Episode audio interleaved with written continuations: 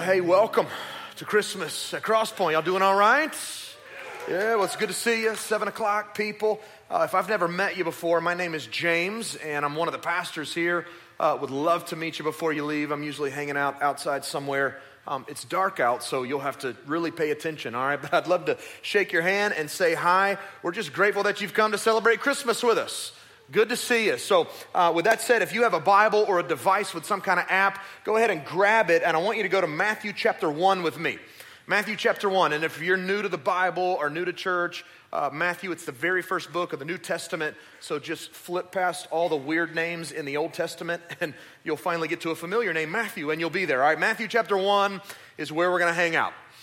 Well, I don't know if you'll agree with this or not, but part of me feels like we have somewhat normalized the Christmas story in our American culture today. For example, just last week I was online looking at Christmas cards, and from the looks of many of them, you would think that Mary and Joseph, the parents of Jesus, went down to the local hospital. You know, Mary got her epidural, she pushed a few times, Jesus was born. Everybody celebrated and lived happily ever after. And I'll give you some examples of what I mean, all right? Check this out. Uh, this Christmas card I found, by the way, it was titled Christmas Jesus. Uh, I just love that. And I don't know what you notice when you first see this, but the first thing that caught my attention about this card were all the lights on the Christmas trees in the building. You know, apparently the card designer missed the memo that uh, Thomas Edison didn't invent the light bulb until 1879 because he has this thing lit up. You know, it looks like Jesus could have been born last week sometime. But it's just interesting to me. I hope nobody mailed this card out this year, all right? If it did, we'll forgive you. Uh, look at this next one. I- I'm curious, any of you moms in the room, did you look like that after giving birth to your child? Mary is put together, man. She's happy, big smile on her face. You know, it's almost like she didn't give birth in a stable with no medical care or attention at all. I'll show you one more. This one made me laugh. Merry Christmas to you, happy birthday to me. I thought that was kind of funny. You know, it's a card that reminds us of the selfless nature of Jesus. Even though this time of year is all about him, he's still thinking about other people. I could show you plenty more examples than those because I found them. And uh, some of them I probably shouldn't show you in church, but man, there's lots out there. But do you see what I mean when I say we've normalized the Christmas story? We've cleaned it up even though it's one of the most abnormal, messiest stories in the history of the world. It's a story full of tension, full of emotions, full of hardship. Parts of it are really, really hard to believe. And I would even say it's offensive in some ways. And I think you'll begin to see what I mean as we dive into the story tonight. All right, so let's go there. If your Bibles are open, we're going to start reading in Matthew 1, verse 18. And if you didn't bring a Bible with you, all it'll be up, uh, all of it'll be there on the screen so you can follow along. All right, here's what it says. Now, the birth of Jesus took place in this way. When his mother Mary had been betrothed to Joseph before they came together, she was found to be with child from the Holy Spirit. And her husband Joseph, being a just man and unwilling to put her to shame, resolved to divorce her quietly. So we'll stop there and talk, all right? Uh, here's what we read Mary and Joseph, this young teenage couple, the parents of Jesus, they're betrothed to be married. Now, I know betrothal isn't something that we talk about in our culture much today, so just think about it as an engagement on steroids, okay? Like if you're engaged to someone today and you don't want to be engaged any longer, guys, you just get your ring back, or girls, you give the ring back. Unless he did something really dumb, then you keep it and you pawn it, right? But if you want to call it off, you just call it off and you go your separate ways.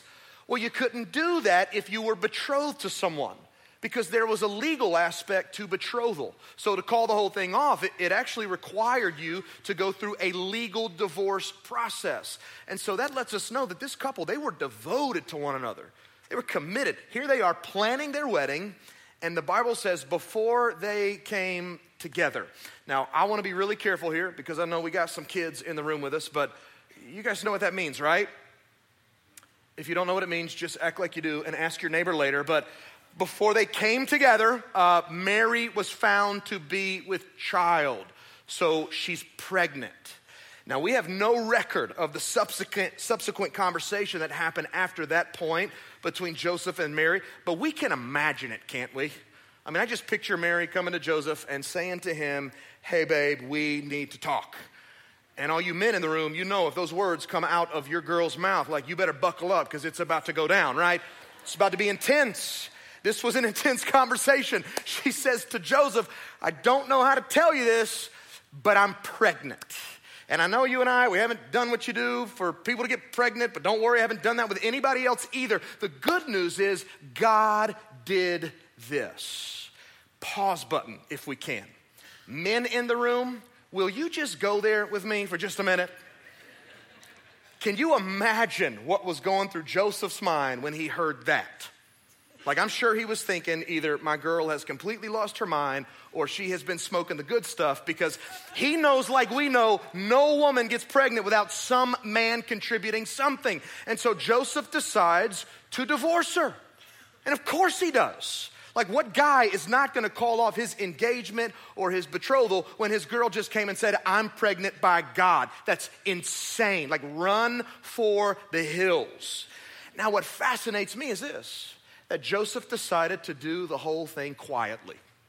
You see, in this culture, he had every right as a man to kill Mary for being an adulteress, or at the very least, he could have publicly shamed her. But he didn't choose to do either of those things. He actually showed her compassion and decided that he would take care of all of it behind the scenes. Now, look at what happens next. Verse 20.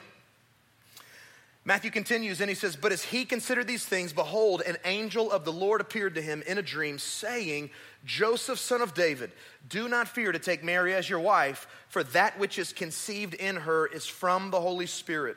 She will bear a son, and you shall call his name Jesus, for he will save his people from their sins. So, as Joseph is making all his plans to divorce his future wife, he has a dream. And it's a dream that is it, it just feels so real that it almost seems real. Have you ever had a dream like that? I had a dream like that about six and a half years ago.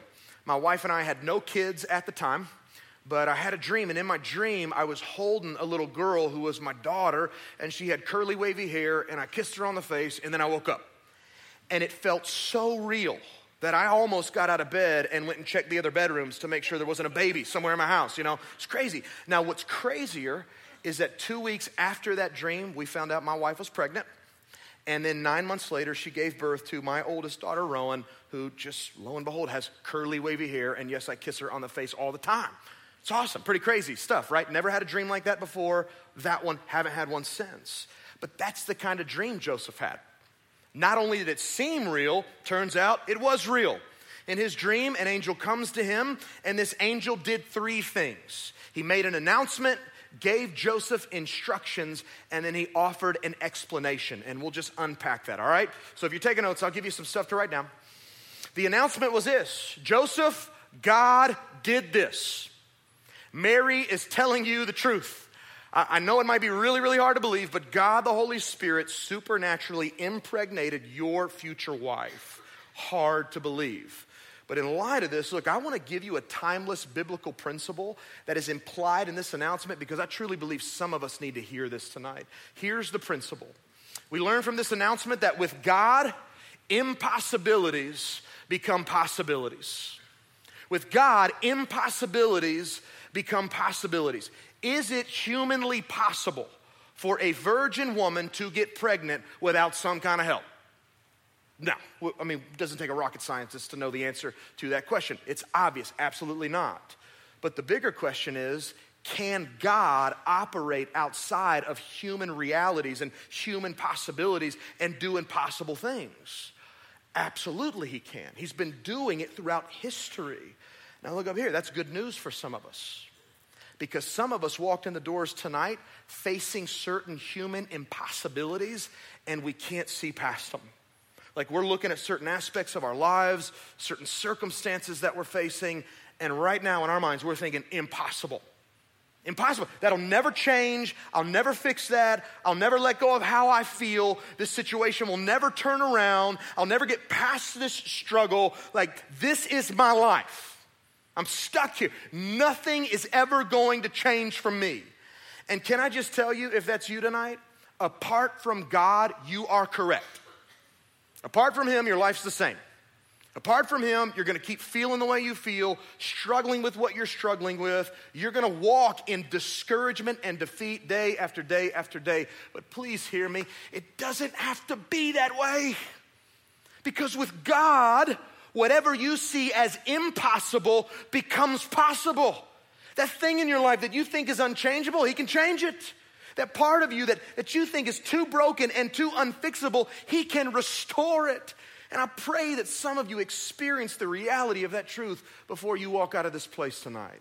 Now, secondly, after the, the angel makes the announcement, he gives Joseph some instructions, and it's this Hey, marry the girl. Like, what are you waiting on? Quit worrying about how it looks and what people are going to think and what people are going to say. Take Mary to be your wife. And then the angel continues and says, She's going to have a son, and you need to name him Jesus. Now, the name Jesus is highly significant. It comes from the Hebrew name Yeshua, where we also get the name Joshua, and it means God saves. Now, I think you'll agree with this. Uh, most of us would probably never dare name our son Jesus, right? Can you imagine that conversation? What's your son's name? Jesus. Wow, you sure think a lot about your boy, don't you? It seems arrogant and almost sacrilegious. We wouldn't do that. But in this biblical culture, it was a very, very common name. Hebrew people would often name their kid Jesus, Yeshua, as a hopeful reminder of the promise God made to one day send a Savior into the world for them. And so, how fitting is it that when that Savior showed up, that his name would be Jesus, Yeshua, God saves? Now, that understanding of his name takes us right into the explanation, and here it is. The angel says he will save his people from their sins. And I want to slow down and talk about this for just a moment because I understand some of us in the room might be new to this whole church thing, this Jesus conversation, and we're going, what does that mean? Save people from their sins. Like, what does Jesus do? How does he do it? What does it mean to be saved from sin? And, and if he's saving me from it, what is he saving me to? Well, I, I want to help us through that, all right? And so I'm going to throw three words up here on the screen, and I think it'll help give you clarity uh, around the answers to uh, the questions that you may be asking. Here's first number one the Bible teaches that Jesus, past tense, has saved us from the penalty of sin. This is a one time event that the Bible calls justification, has saved us from the penalty of sin. Now, if you know the penalty of sin, just say it out loud. What is it? It's death, right? Physical death and spiritual death. We're all smart people, so we know that one day we are going to die physically. What we may not know is what happens after that, like what takes place after I die physically and they put my body in the ground. Well, the Bible teaches that apart from Jesus, spiritual death takes place after physical death. So, contrary to what uh, popular culture promotes, not everybody always ends up in a better place, right? It's only those that Jesus has saved from the penalty of sin that go on to some better place. Now, secondly, Jesus is saving us from the power of sin, present tense. This is a process that the Bible calls sanctification. It's a process that begins the moment a person puts their faith in Jesus, and it does not come to completion until that person sees Jesus face to face. Now, this process is about your holiness. It's about God the Holy Spirit going to work in your life to change you, transform you, free you from sin, free you from your struggles, so that with each and every day that passes, you become more and more like Christ. And then finally, I love this. The Bible says that Jesus will save us, future tense, from the presence of sin. This is a future promise called glorification, and none of us have ever experienced it because we're all here, right? But if we know Jesus, we'll experience it one day. And the promise is this that God will take those of us whom Jesus has saved out of this broken world and he'll bring us into his kingdom so that we can spend eternity with him. And on that day that it happens, he's going to make us just like Jesus. We'll never again struggle with sin. We'll never feel pain. We'll never go through struggles. We'll never experience loss. Never fear death again. Like all will be right in our worlds because all the thing we hate about this world, they will not be present in God's eternal kingdom. And for the rest of eternity, we'll know life in the way it was meant to be. Now, all that begs a question. And the question is this How does Jesus do it? Like, how in the world has he saved us? Is he saving us? And how will he one day save us from our sins?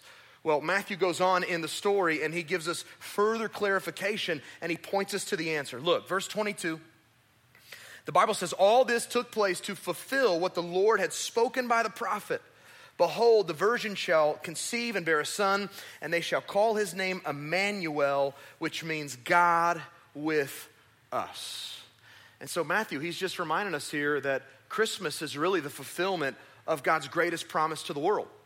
A promise, as I said earlier, to send a Messiah or a Savior to restore broken, sinful people back to Him. And then Matthew points us to a specific promise recorded by the prophet Isaiah, Isaiah 7:14. This was 700 years before Jesus was ever born, and that promise was when the savior comes, he'll be born of a virgin and his name will be called Emmanuel.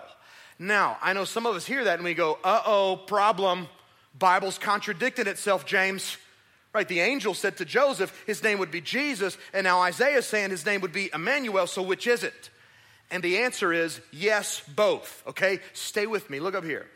The name Jesus speaks to what he does. And what does he do? He saves. The name Emmanuel speaks to who he is. And who is he? He's God with us. Listen, I need us to understand tonight, especially if you're new to this whole conversation, that reality about Jesus is what sets Christianity apart from every other religion and belief system in the world. I know our culture likes to promote the idea that all religions worship the same God, but that is simply not true. Because no other religion or belief system in the world teaches and believes that Jesus is God. They might teach that he was a great prophet, uh, a moral leader, an authoritative teacher. But as Christians, we believe that he was God before he was any of those things. So Christianity set apart in that way. In addition, no other religion teaches or believes that God came to be with us. Instead, they teach that it's our job as people to make our way to God. Think about it like this just picture God best you can on top of a mountain, all right? Every other religion will say that there are many paths that lead up the mountain to God, and, and you need to get on a path. Just pick one and follow the rules and work hard and be a good person. And if you do a great job at, at all those things, then you can actually work your way up the mountain and find your way to God. Well, Christianity, on the other hand, says there are no paths that lead up the mountain to God. You can follow all the rules you want, you can try to be good, and you can work hard, and you can do all the right things, but you'll never make your way up the mountain to God. And so, 2,000 years ago, God, in His great love for us, wrapped Himself in flesh and He came down off the mountain to be with us. That's the Christmas story. Now, why would God do that? Why would He do it? Well, this is where who Jesus is and what Jesus does starts to merge. Look, here's why He did it God came to be with us, to save us. You see, God knew that you and I could never save ourselves from the power, the presence, or the penalty of sin on our own.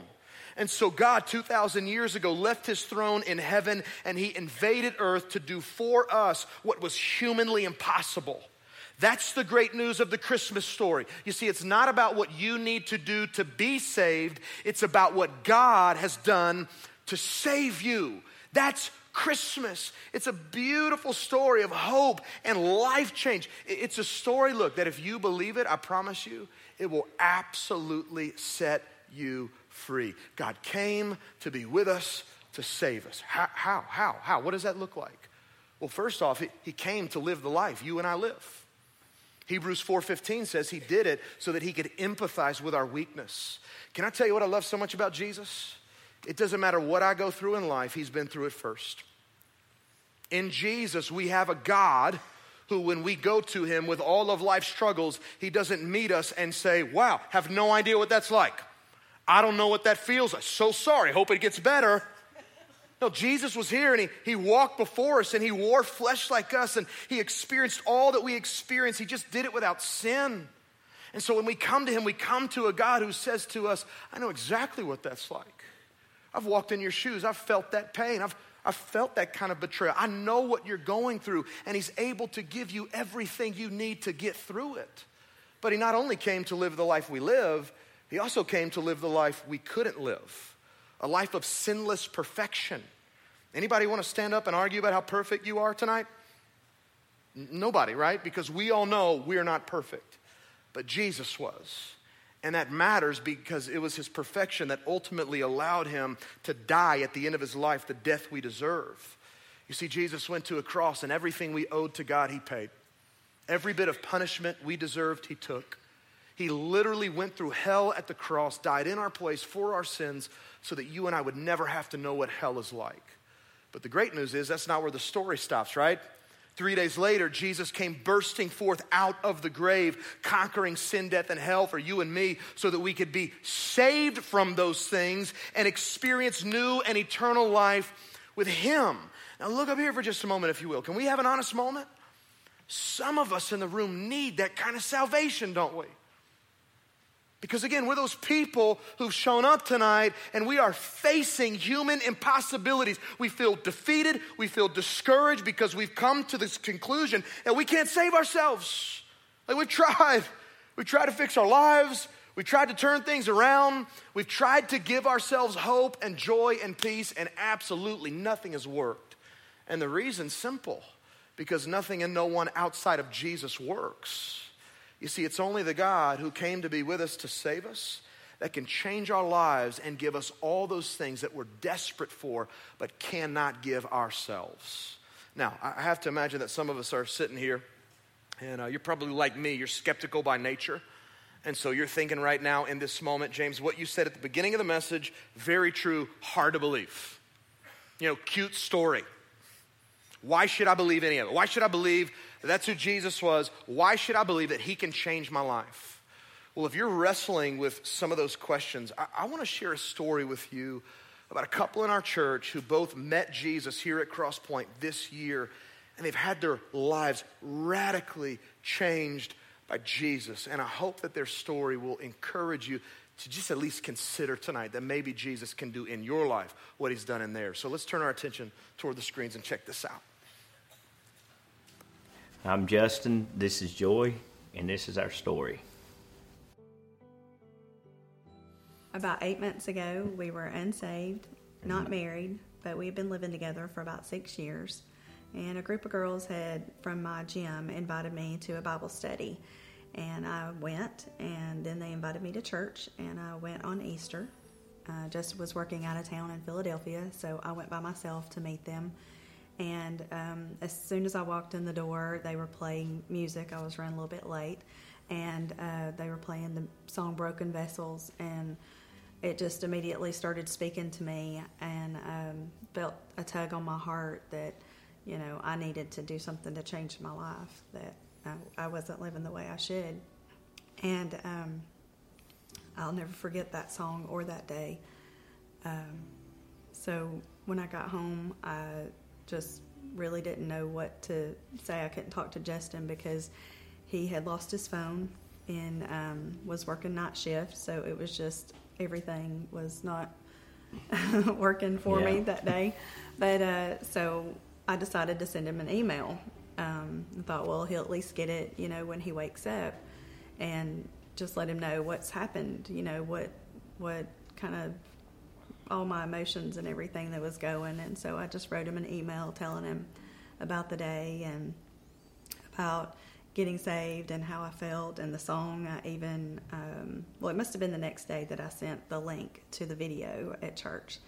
And uh, I said, You have to watch this. You know, James uh, started preaching about um, uh, on Easter after the crucifixion, the crucifixion of Jesus and that you know how the others must have felt were they caught in the waiting? Did they feel regret or shame? And i've realized that i was caught in all those things and hopelessness and that was just really spoke to my heart. And so i wanted justin to hear that and um, yeah so. Yeah that with the with the email i got the link first i think. You told me to um, watched the the video or whatever of James and said, You'll like this guy, watch him. And I sat on my tablet in the hotel and I watched it. And as I was watching it, I got the email where you told me that you were saved. And um, I didn't open it yet. I watched the full service. I'm like, Oh, that's cool. I like, you know, I like what I heard. And then I opened the email that she had been saved, and I just sat like, wow then he joined me at church whenever he got back. Mm-hmm. And, and walked right in, and the the music was the same. It was just it touched me that day, and it was going what like three or four weeks, I guess, and We started the uh, Ten Commandments series. started Ten Commandments, and uh, really didn't know the Ten Commandments. Didn't I guess I thought I did. Didn't know them all, or the meaning of all of them. And uh, James was preaching on uh, murder, and basically I could when he brought up the medical part.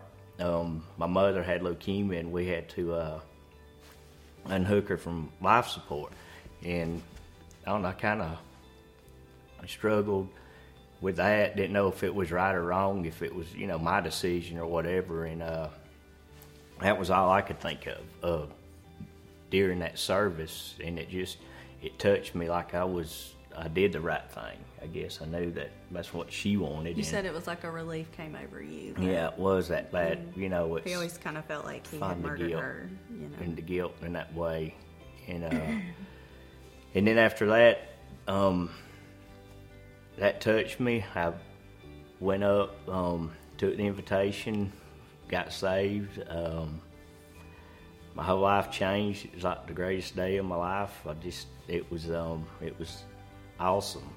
It was a good day. It was a great day until I guess the next Sunday, and that's where we come in and uh, still on the Ten Commandments. And the next week was adultery.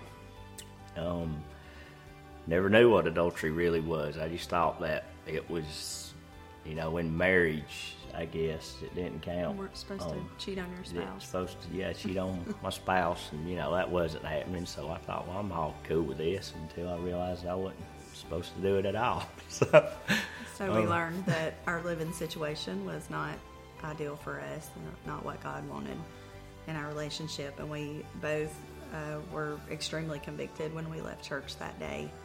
Um, just sort of looked at each other and was like, "Okay, I think we need to get married, but how do we do this?" You know, our, he travels a lot, and I'm in school, busy schedules. And he said, "I know. I'll, we'll call Zach. We'll we'll see if we can meet up with Zach Morgan." He informed us that yes, we our convictions were correct. That we were not living in a situation that we wanted to, and so I uh, had to leave. Justin and I decided that uh, fortunately we have a big enough house that we he moved to the basement and um, so we separated and planned our weddings. So in the last eight months, our life looks a lot different than it did before. We have joined a small group. We were baptized. We um, Went to marriage counseling. went to marriage counseling, got, married, Got married.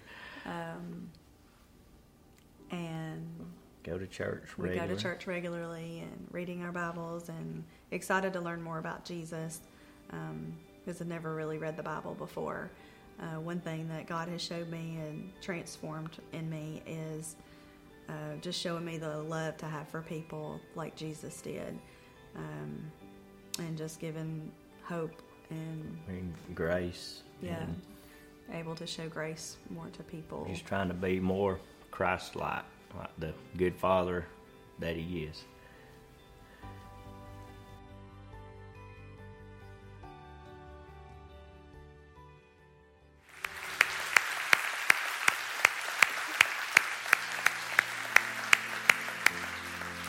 I want to thank Justin and Joy for uh, sharing their story, man. Um, I'll tell you one of the things I love about their story the most, and I'm, I'm gonna kind of put them on the spot here for just a moment.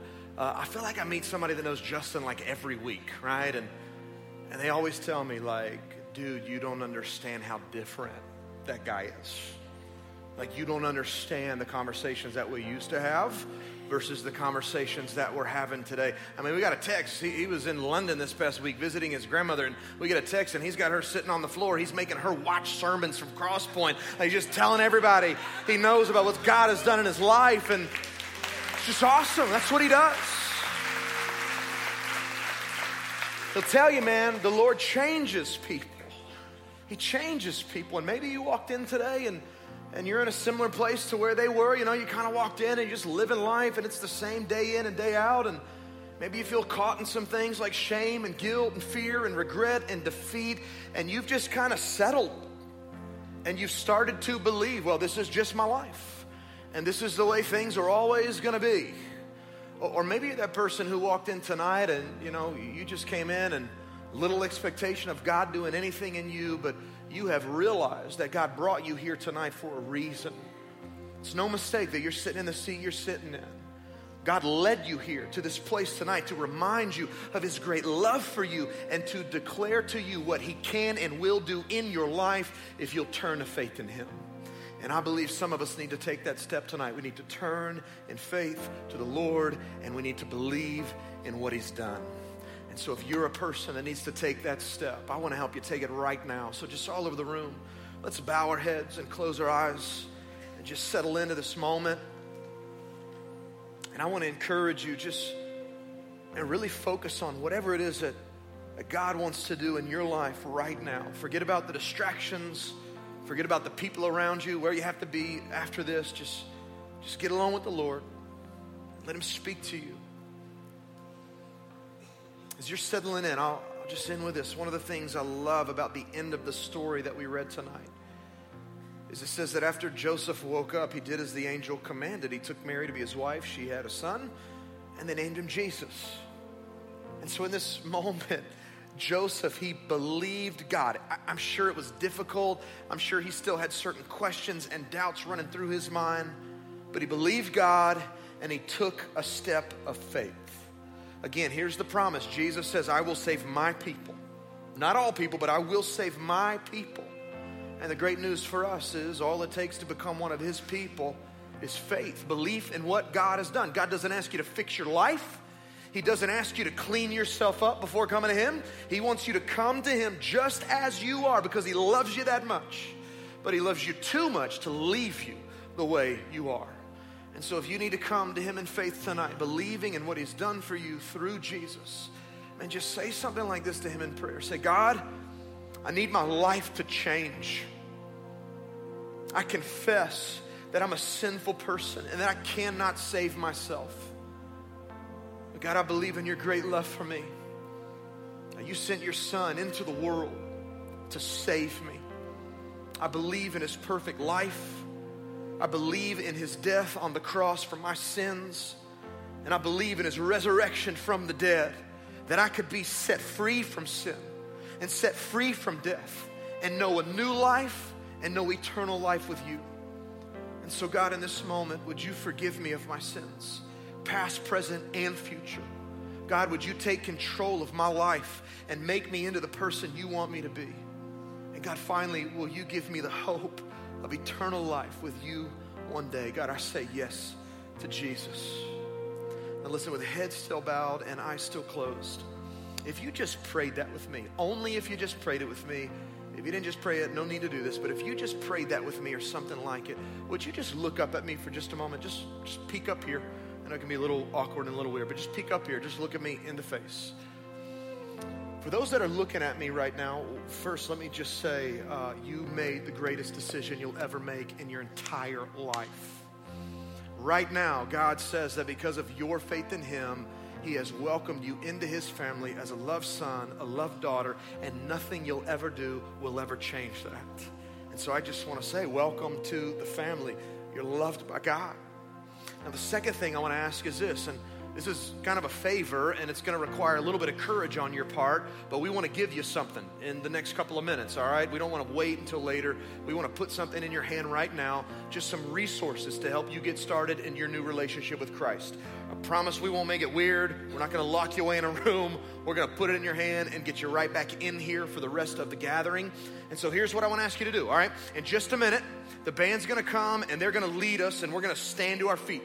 As soon as we stand, don't just stand there, but instead push past the people in your row. If you want to bring a friend, grab their hand and make them come with you. But I want you to meet us right out in the lobby where you came in. We're going to have an awesome team of people out there. I'm going to walk out there in just a moment as well. Would love to meet you. But we want to, again, put that gift in your hand, pray with you, and then we're going to get you right back in the room. So let me pray for your courage, and then I'm going to ask you to take that step. Lord, thank you for these men and women that were just looking at me, God, to acknowledge that they put their faith in you tonight as Savior and Lord. And God, I thank you, God, for their new salvation. God, my prayer is that you'd start your work in them even right now in this moment. And God, that they would experience what it means to have their lives completely changed by you, God, in a moment, would you give them the courage they need to take a step? A step to let somebody know what you've done in their lives because it deserves to be celebrated. So, Father, we commit this time to you. We love you, and we pray this in Jesus' name.